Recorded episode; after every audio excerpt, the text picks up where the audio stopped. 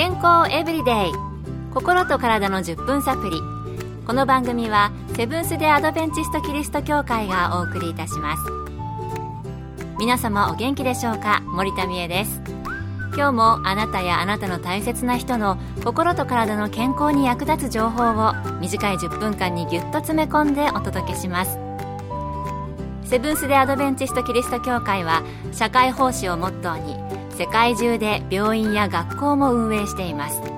日本でも東京神戸沖縄の3カ所の病院をはじめ福祉施設などの運営を通して皆様の健康と医療福祉の発展に携わってまいりました。なおこの番組は健康情報番組で医師のアドバイスや治療に代わるものではありません。すでに投薬を受けている方また病院に通われている方はかかりつけの医師の指導のもとこの番組の情報も参考になさってください。早速ですが皆さんは場面緘黙症という言葉を聞いたことありますか？私は先日初めて聞いたんですがある特定の場面で話すことができなくなるらしいんです。普通にこう緊張して話せなくなるとか言葉が出てこない言おうとしたことを忘れてしまうということとはちょっと違うようです。今日のトピックは場面緘黙症です。今回は私にとってはこの場面緘黙症という言葉を初めて教えていただいた先生の尾上史郎先生にお聞きしました。尾上先生は長年教師としての経験があり産育学院グループ教育局長として働かれています。ではまず実際に場面緘黙症の子供と関わったご経験などからお伺いしました。私が教師という立場で今まで実際に出会ってきたこの傾向を持った子どもたちはそれほど多くはなくて出会ったのは全て中学生時代でしたがその中でお話ししますと皆さん決して話せないのではなくてある場所や状況また特定の相手との間で話すことができないという状況に陥ってしまうということなんです。それまでお友達とお話をすることができていたのに大人がそこにやってきた途端に喋らなくなってしまったりといった具合です。ですから選択性関目と呼ばれたりもしているようです。本人の中で何らかの選びがなされていてその規則の中から出てこれないといったような感じです。特徴的だと思えたのはみんなとても聡明な頭脳の持ち主だったということですね。ある大人とはお友達にお話ししているように話せることもあるのですがそれ以外の大人とは全く話せなかったりするわけですから接する先生方も自分の何が悪くて話してくれないのだろうと落ち込んでしまうといったことが起こりがちなのもこの特徴ですなるほど。普通に友達とは話していたのに、場面によって全く喋らなくなってしまうということなんですね。こう、ただの内気な人とか、人と話すのが苦手という感じとは同じじゃないようですね。えー、相手にこういう症状があることを知らない場合は、やっぱり自分が嫌われちゃったのかなとか、なんかね、悪いことしちゃったかなって思ってしまいますよね。健康エブリデイ心と体の10分サプリこの番組はセブンス・デ・アドベンチスト・キリスト教会がお送りしています今日は場面緘黙症について長年教師として働かれ実際に場面緘黙症の子どもと共に学校生活を送った経験をお持ちの尾上史郎先生のお話をご紹介しています。それでは実際にどのように接していかれたのでしょうか？何か心がけられたことはあるのでしょうか？尾上先生にお聞きしました。そうですね。これまで中学校で出会ったこの子どもたちはもともと穏やかで物静かな雰囲気のある子どもたちでした。皆共通して理解力が高く学力的なレベルも相当高い能力を持っていましたので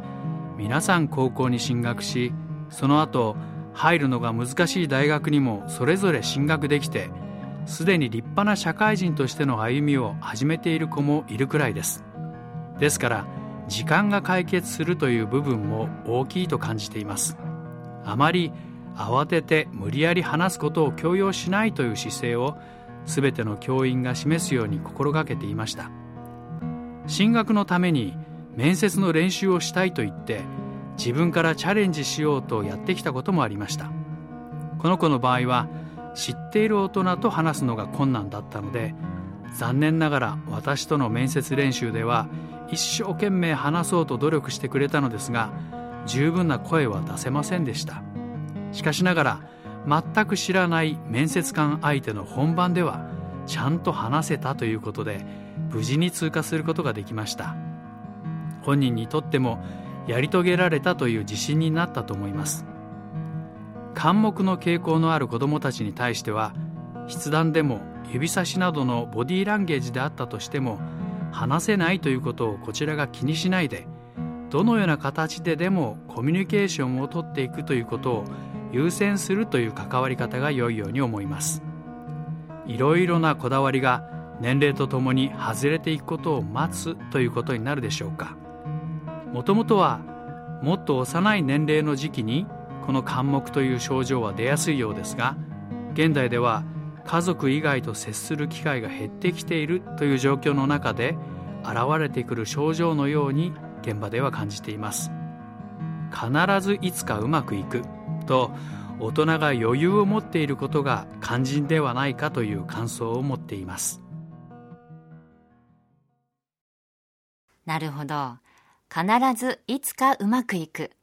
あんまりねプレッシャーをかけないことが大切なようですね。まあ、そういうふうに先生たちが接してくだされば努力を続けることも頑張っていける。そういうふうに思えるんじゃないかなと思いますけれども。え先生はあと日常で家族以外と接する機会が減ってきているということも関係しているのではないかと話されていましたね。ただ中学そして高校にいらっしゃってもそのような症状で苦労されていても難しい大学に進学したりまた社会人として立派に歩んでいる方もおられるということでした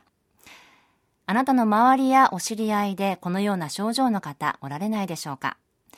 この場面感目症について精神科医の飯塚浩二先生にも伺っていますので、明日もこのトピックを取り上げます。どうぞお聞きください。今度は精神科医のお立場からお話しいただきます。今日の健康エブリデイいかがでしたか？番組に対するご感想やご希望のトピックなどをお待ちしています。さて最後にプレゼントのお知らせです。今月は抽選で10名の方に東京衛生病院の減量講座レシピブックをプレゼント。お腹いっぱい食べられる美味しい減量メニューが146品掲載されています。ご希望の方はご住所お名前をご明記の上郵便番号241-8501セブンス・デ・アドベンチスト協会健康エブリデイの係。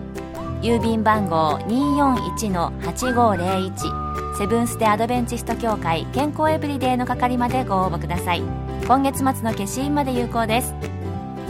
健康エブリデイ。心と体の10分サプリ。この番組はセブンス・デ・アドベンチスト・キリスト教会がお送りいたしました。明日もあなたとお会いできることを楽しみにしています。それでは皆さん Have a nice day!